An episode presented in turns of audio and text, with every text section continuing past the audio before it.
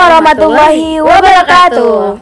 Selamat pagi, siang, sore, dan malam di mana pun kalian berada Kembali lagi bersama Podcast HW Bersama Widya dan Hana. Seperti biasa untuk beberapa menit ke depan Kami akan menemani kalian bersama podcast kami Kali ini kami mendatangkan dua narasumber yang akan membahas seputar anak rantau Karena kebetulan mereka berdua juga adalah anak rantau yang sudah lumayan lama dan jauh dari orang tua loh Dan tinggal di kota orang Tentunya pas banget buat nemenin kalian semua, terutama untuk anak rantau yang mau ngerantau, bahkan pernah menjadi anak rantau atau kalian semua yang ingin mencari tahu seputar anak rantau itu seperti apa. Mari kita dengarkan podcast bersama Kak Zahra dan Kak Atia. Oke, sebelumnya kita perkenalkan dulu ya. Di sini ada Kak Atia. Halo Kak Atia. Halo. Nah, di sini juga ada Kak Zahra. Halo Kak Zahra. Halo.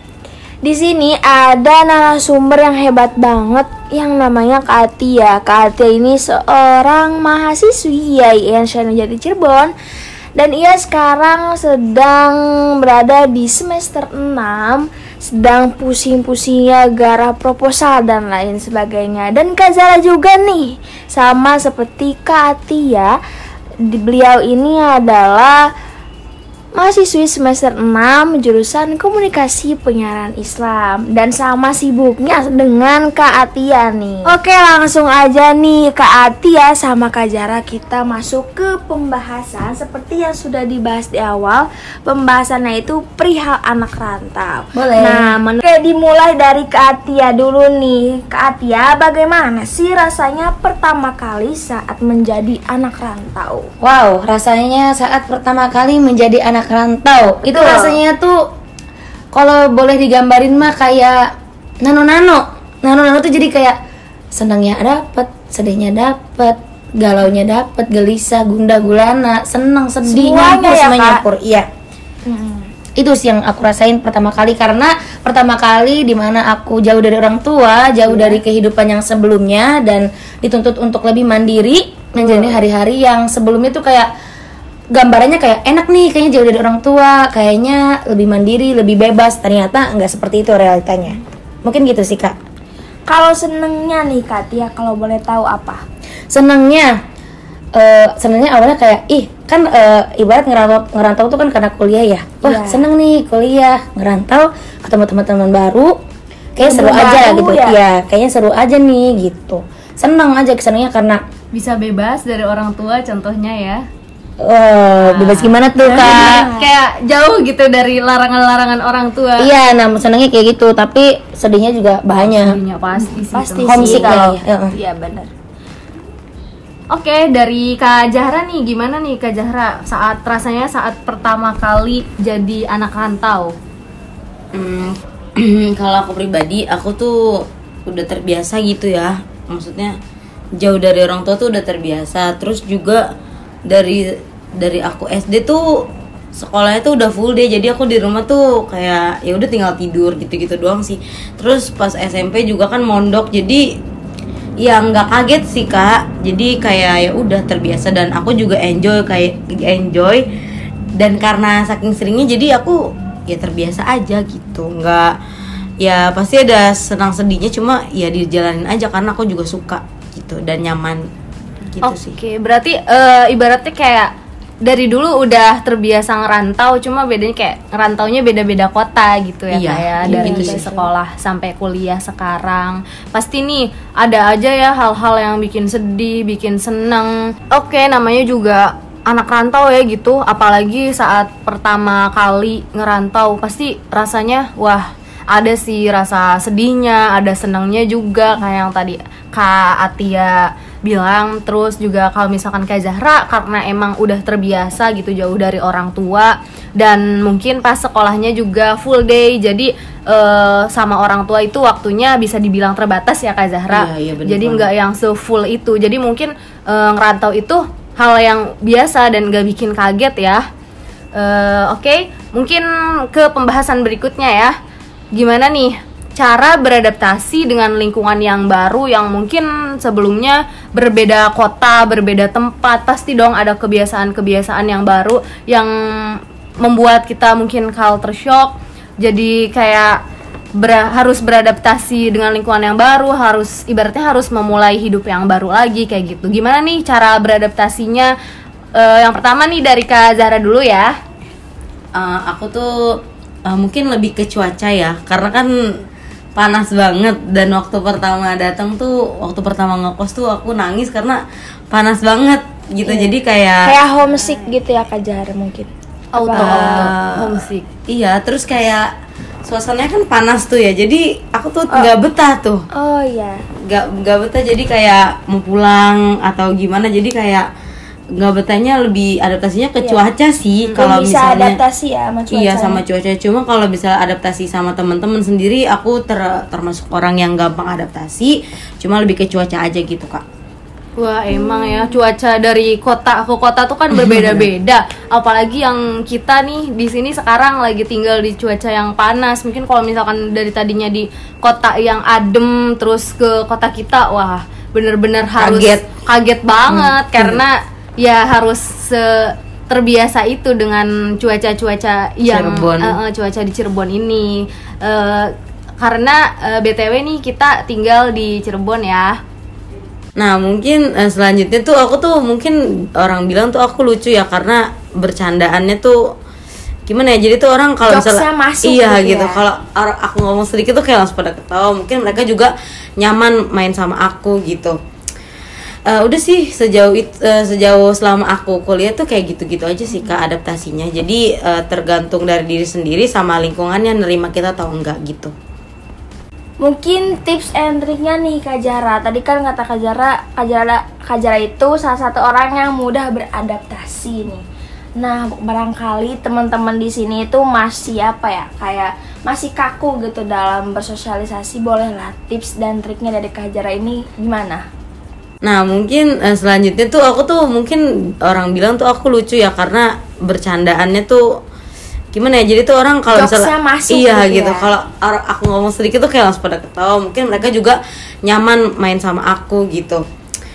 Eh, udah sih sejauh it- eh, sejauh selama aku kuliah tuh kayak gitu-gitu aja sih kak adaptasinya. Jadi eh, tergantung dari diri sendiri sama lingkungannya nerima kita atau enggak gitu. Nah, kita lanjut ke narasumber yang kedua nih. Menurut Kak Tia, bagaimana sih gitu ya caranya beradaptasi dengan lingkungan yang baru gitu selain apa yang dipaparin sama Kak Zara ini? Oke, boleh. Cara beradaptasi. Iya, betul. Gampang. Cara beradaptasi itu gampang sebenarnya. Kenapa aku bisa bilang gampang? Karena aku tipe orang yang suka bergaul dan aku mungkin bisa dibilang mudah bergaul dan aku juga mudah sayang sama orang-orang yang misalkan aku sama aku ketemu orang gitu misalkan Ngerasa klop gitu. Iya aku ngerasa oh aku nyaman main sama dia. Aku tuh udah sayang jadi kayak aku bisa sesayang itu dengan cepat dengan orang-orang baru gitu. Aku dibaikin sedikit aja ngelunjak maksudnya kayak jadi aduh aku nggak bisa nih gitu jadi kayak Jadi bingung balasnya gimana iya kebaikan dia Intinya gitu. aku tuh tipe yang mudah sayang jadi jadi aku mudah adaptasi. Terbuka lah ya. itu eh, dalam tanda kutip orang-orangnya yang aku nyaman ya. Maksudnya yang aku juga bisa bergaul dengan siapa pun. Cuman untuk merasa kenyamanan itu nggak ke semua orang. Tapi untuk beradaptasinya itu bisa gitu. Bisa di inilah di handle. Wah kelihatan banget nih ya Kak Atia tuh emang anaknya penyayang dan friendly Iya. parah sih. saking parahnya jadi, itu hmm, jadi saking parahnya kadang suka mudah sayang. Iya. sayang. Iya. Ini mudah sayang tuh maksudnya dalam tanda kutip bukan mudah sayang sesama, maksudnya perasaan ke cowok gitu. Maksudnya ini Dalam hal universal gitu. pertemanan Hmm, lah dalam ya. hal pertemanan, Lebih dalam hal adaptasi. pertemanan. Iya. Iya, Ruang lingkupnya tuh universal gitu. Tapi mungkin eh, sayang Kak Atia tuh ini kali tergantung gimana sikap temen Kak Atia Iya, ke Atianya seperti gitu. itu ya kan tadi eh, nyaman dulu harus kayak gitu. Jadi nggak ke semua orang Nggak langsung semua sayang orang, ya. iya. Jadi lihat dulu Ya, Mas. sikap orangnya gitu. Saya ya. ke semua orang langsung sayang bahaya dong, Mbak. Nah, jadi eh, lihat dulu perlakuannya baru mungkin eh, rasa Kak Atia yang mudah sayang itu adalah bentuk Perhatian. feedback, perhatiannya Kak Ah, Atia gitu ke orang ke teman-temannya. Nah, berarti Kak Tia sendiri juga sama tipikal orangnya sama Kak Zara yaitu orang yang friendly dan Ah. mudah beradaptasi ya Ya, Kak Tia. Nah biasanya nih ya Kak Tia dari mudahnya beradaptasi pasti banyak nih Kak Tia relasinya, Eh, iya kan? eh, alhamdulillah lah masih ya bisa dibilang seperti itu. Iya. Nah menurut Kak Tia sendiri gitu di saat apa ya? eh, kan tipikal orang yang mudah beradaptasi. Nah seberapa penting gitu relasi buat Kak Atia sendiri? Wah itu menurut aku sangat penting banget sih Karena hidup itu tentang relasi Kita hidup sekarang, kita punya eh, kita memperbanyak kenalan Bukan untuk sekarang tapi nanti tanpa kita ketahui dan kita sadari pasti Bisa ketika Sangat, kita iya. itu ya Ah. keluar dari perkuliahan. Iya ataupun ya kita nggak bakal tahu kapan dan siapa yang nolong kita atau bantu kita Nah betul. tapi relasi itu penting makanya banyak-banyakin lah berteman sama siapa pun karena kita nggak tahu nih siapa yang akan nolong-nolong kita nolong-nolong Dan maksudnya menolong kita menolong nantinya kita di saat susah. Iya. gitu ya. Relasi juga emang berguna banget sih di masa yang akan datang kayak gitu ya. Karena katanya emang banyak temen banyak rezeki. Berarti kayak kalau misalnya kita punya banyak relasi, otomatis kayak rezeki juga insya Allah mudah lah ya gitu. ya tapi menurut aku juga ada tapinya gitu kak tapinya kita memperbanyak teman kita memperbanyak relasi tapi jangan sampai kita eh, misalkan kita ketemu satu circle di mana kita ngerasa itu nggak nyaman dan toksik eh, nggak apa-apa itu tetap teman kita tapi eh, tidak terlalu yang apa ya Sekedar say hi aja. ya gitu. bisa seperti itu yang nggak terlalu aku bisa banyak ngobrol dengan mereka karena memang seperti yang awal tadi bilang aku bisa beradaptasi ketika nyaman dan akhirnya sayang seperti itu Oke. Apalagi eh, lagi tinggal di rantau kayak gitu ya. Jadi Betul. kayak bener-bener temen tuh yang harus kita juga harus eh, bukannya pula pilih ya tapi emang ya emang pula pilih. Jadi harus kayak ya temen yang bener-bener temen ya lah, lah ya. Jangan sampai yang ibarat kayak fake atau muka dua atau Iya, teman-teman betul palsu banget. kayak gitu itu harus dihindari sih. Karena toxic ya. Jadi kita juga harus pilih-pilih dalam friendly ke siapa aja ya Kak Atia iya seperti itu Karena Kak. pergaulan juga kan kadang apa ya? penga- berpengaruh banget gitu ya. Hmm, bener itu berpengaruh banget sangat ke berpengaruh. kitanya gitu terus kita juga harus bisa meminimalisir lah gitu orang-orang yang pengen apa ya berteman gitu seperti hal yang tadi dikatakan sama Kak Widya kan iya kita tuh bukan pola pilih tapi ya aslinya pemilih juga tapi milihnya tuh yang benar-benar bisa bawa kita ke hal yang positif seperti itu mungkin. Iya betul sekali kan Kak Atia, Kak Zahra, pernah nggak sih di saat kita lagi ngerantau terus mengalami kendala-kendala keuangan atau sulit mengatur keuangan itu bagaimana sih cara memanage keuangan anak rantau tuh gimana cara mengatur keuangannya agar mungkin ya bisa dibilang lebih hemat supaya tidak terlalu banyak me, apa sih mengeluarkan pengeluaran kayak gitu. Iya. Gimana sih cara mengatur keuangan anak rantau nih kalau boleh tahu? Soalnya kita kepo banget seputar anak rantau. Gimana nih Kak Atia dulu? Wah dari aku dulu nih. Kalau aku sendiri aku eh, sejujur jujurnya gitu ya eh, masih belum bisa konsisten dalam apa ya mengatur keuangan. Karena aku itu tipe yang kadang lah tadi uang ada di dompet kok jadi nggak ada? Dan ternyata nggak kerasa aja gitu aku beli apa beli apa. Tapi dari situ aku jadiin evaluasi gimana caranya biar aku bisa lebih konsisten dan mengingat gitu pengeluaran apa aja nih hari ini. Dan di dibatas misalkan kayak buat belanja bulanan segini seharinya aku segini dan jangan lebih segini seperti itu. Hmm, dan mungkin eh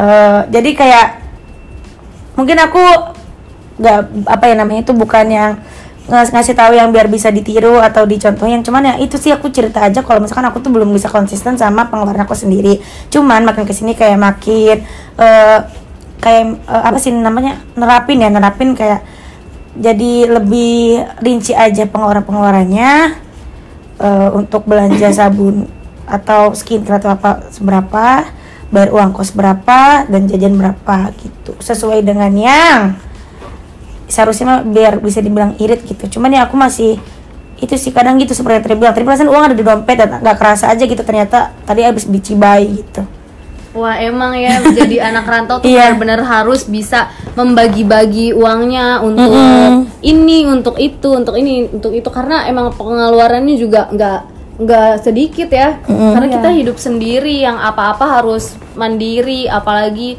ya biaya anak rantau nggak murah ya bisa dibilang. betul banget, Jadi harus Lydia. benar-benar pinter gitu. Seenggaknya kita bisa membatasi diri kayak Atia wal- kayak Kak Atia walaupun eh, belum bisa eh, benar-benar konsisten dalam Iya. mengatur keuangan seenggaknya gitu. Rinci pengeluaran hari ini tuh untuk apa-apa aja kayak gitu. tahu gitu ya bisa memanagenya lah sedikit Iya, sedikit sesuai yang udah misalkan kamu sehari segini gitu. Iya. Kalau misalkan nggak sesuai misalkan hari ini aku lebih pengeluarannya mungkin besoknya kayak kemarin uangnya udah dikeluarin lebih jadi, sekarang lebih irit. Nah itu Kak Zahra ke mana aja Kak Zahra? Aku belum ada suaranya.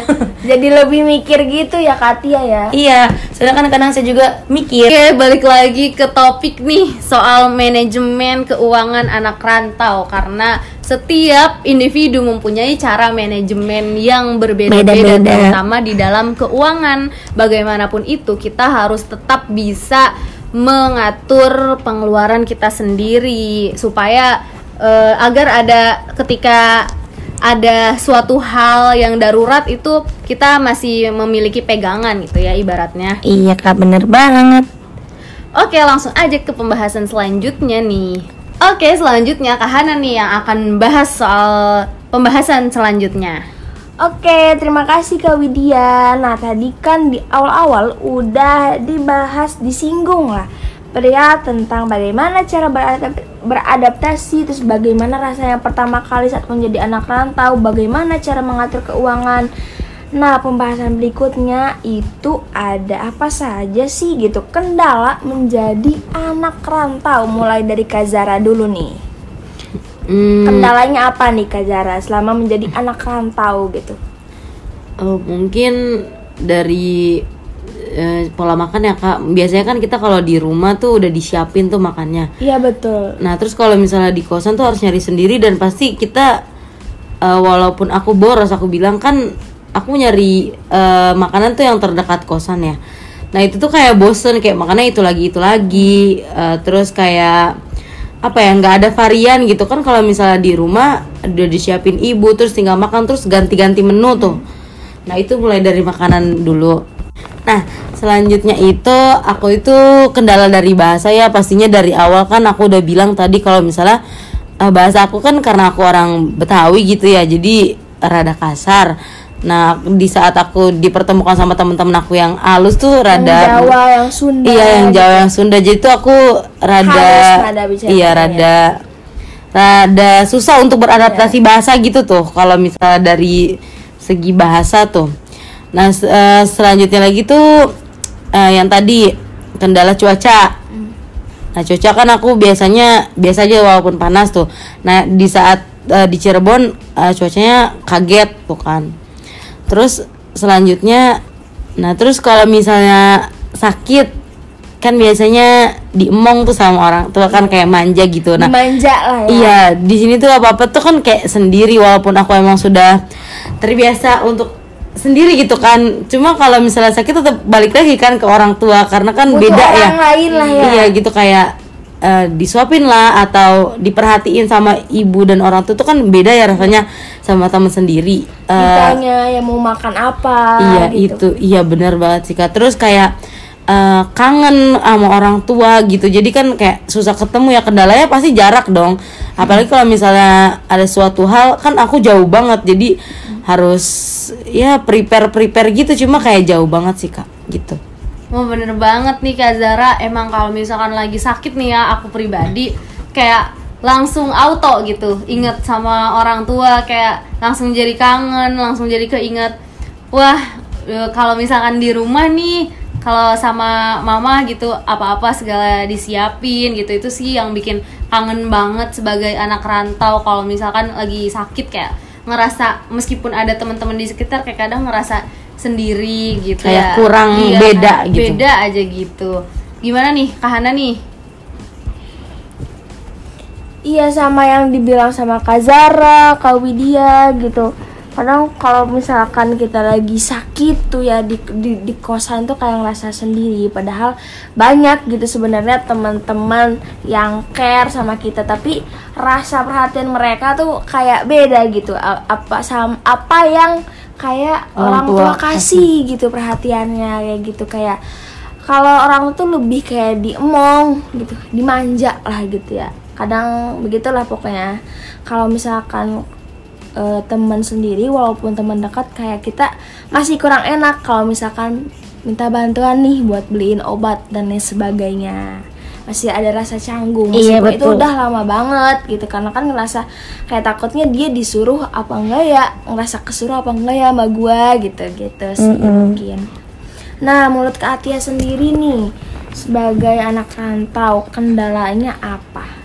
Kendala yang aku hadapin ketika menjadi, anak, rantau, ya betul sebenarnya bahasanya bukan kendala sih mungkin lebih ke rasa sedihnya atau ke rasa dukanya yang aku rasain boleh ketika menjadi anak rantau seperti yang tadi kata Kak Zahra bilang eh, ketika sakit rasanya beda dan mulai cuaca Iya cuaca dan bahasa. lain-lain.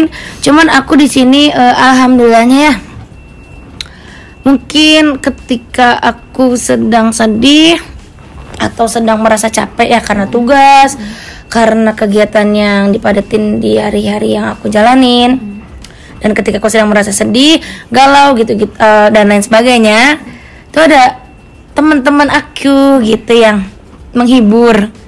Iya. Yang mau apa ya namanya menjadi mungkin bisa dibilang kayak kalau pendengar semua teman-teman aku pendengar yang baik ya cuman lebih ke actionnya aja sih. Aku lebih lebih respect banget sama action dari teman-teman aku yang kayak meskipun eh, aku ngerasa keluarga baru di sini.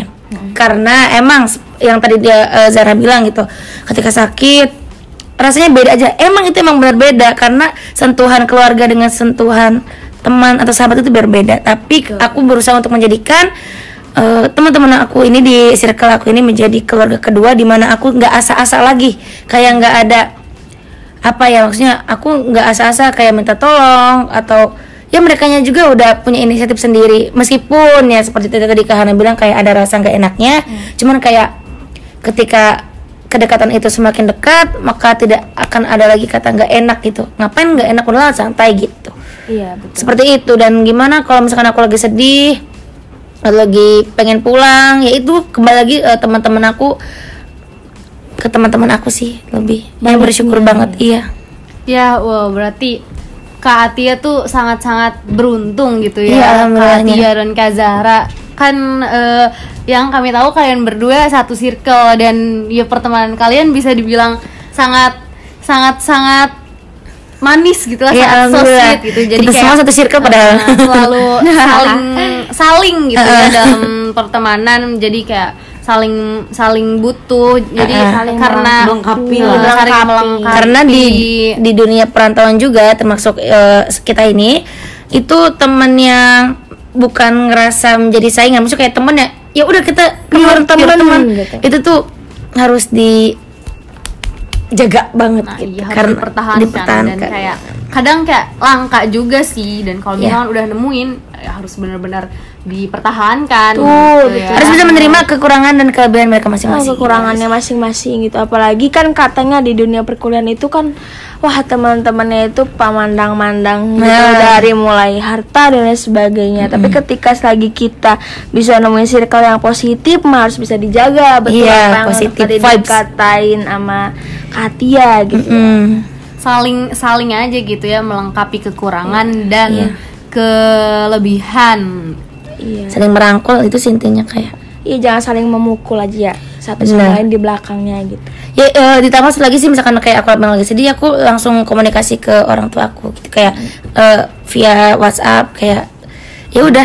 Nanya kabar iya kalau lagi ada masalah nih tiba-tiba kayak random aja kayak pengen mah tidur belum atau lagi apa itu berarti itu Katia itu tipikal orang yang terbuka juga terhadap keluarganya ya eh, terbukanya tapi yang emang pengen aku buka Oh, apa yang pengen di diperlihatkan Oh, ketika oke. ini nggak usah deh kayaknya nggak usah ya udah gitu bisa memfilter lah ya. iya di filter juga iya ya terbuka karena juga. semuanya tuh pasti punya luka masalah masing-masing jadi bagaimana ketika kita sedang punya masalah kita juga Harus bisa bangkit lah. iya karena aku juga pernah dapat omongan yang kena banget kayak kamu kalau mau repot jangan Repotin orang lain. iya itu kayak bikin aku kayak waduh mikir lagi sih sebenarnya seperti itu jadi Oh, gimana Kalau sedih mungkin jangan ngerepotin orang lain, mungkin gitu. iya tapi ketika teman-teman aku tuh malah ngerasa aku tuh nggak direpotkan Padahal kan ya kalau kayak gitu emang bukan ngerepotin orang lain, tapi Betul. orang lainnya gitu yang bersedia, siap sedia, tiapku bercerita kalau kata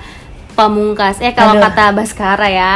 anaknya tuh indie banget gak sih kak Zara Wah, ini kolaborasi antara genre pop dan indie ya, Iya, narasumber dan hostnya. ada lagi dangdut kan kak Hana suka dangdut ya kak Aduh enggak itu. Oh, Katia mungkin. Saya ya. suka denger loh kakaknya nyetel lagu dangdut yang pecah seribu hanya dia. Saya juga nggak tahu loh.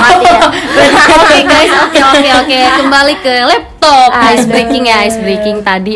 Oke, eh, pertanyaan ada nih pertanyaan terakhir. Terakhir Pembahasan terakhir ya ini. Mungkin bagaimana sih cara mengobati rasa homesick nih? Terutama untuk anak rantau yang kalau misalkan pengen ketu- ketemu orang tua atau saudara-saudara yang di rumah, di tempat tinggal, di tempat asal gitu.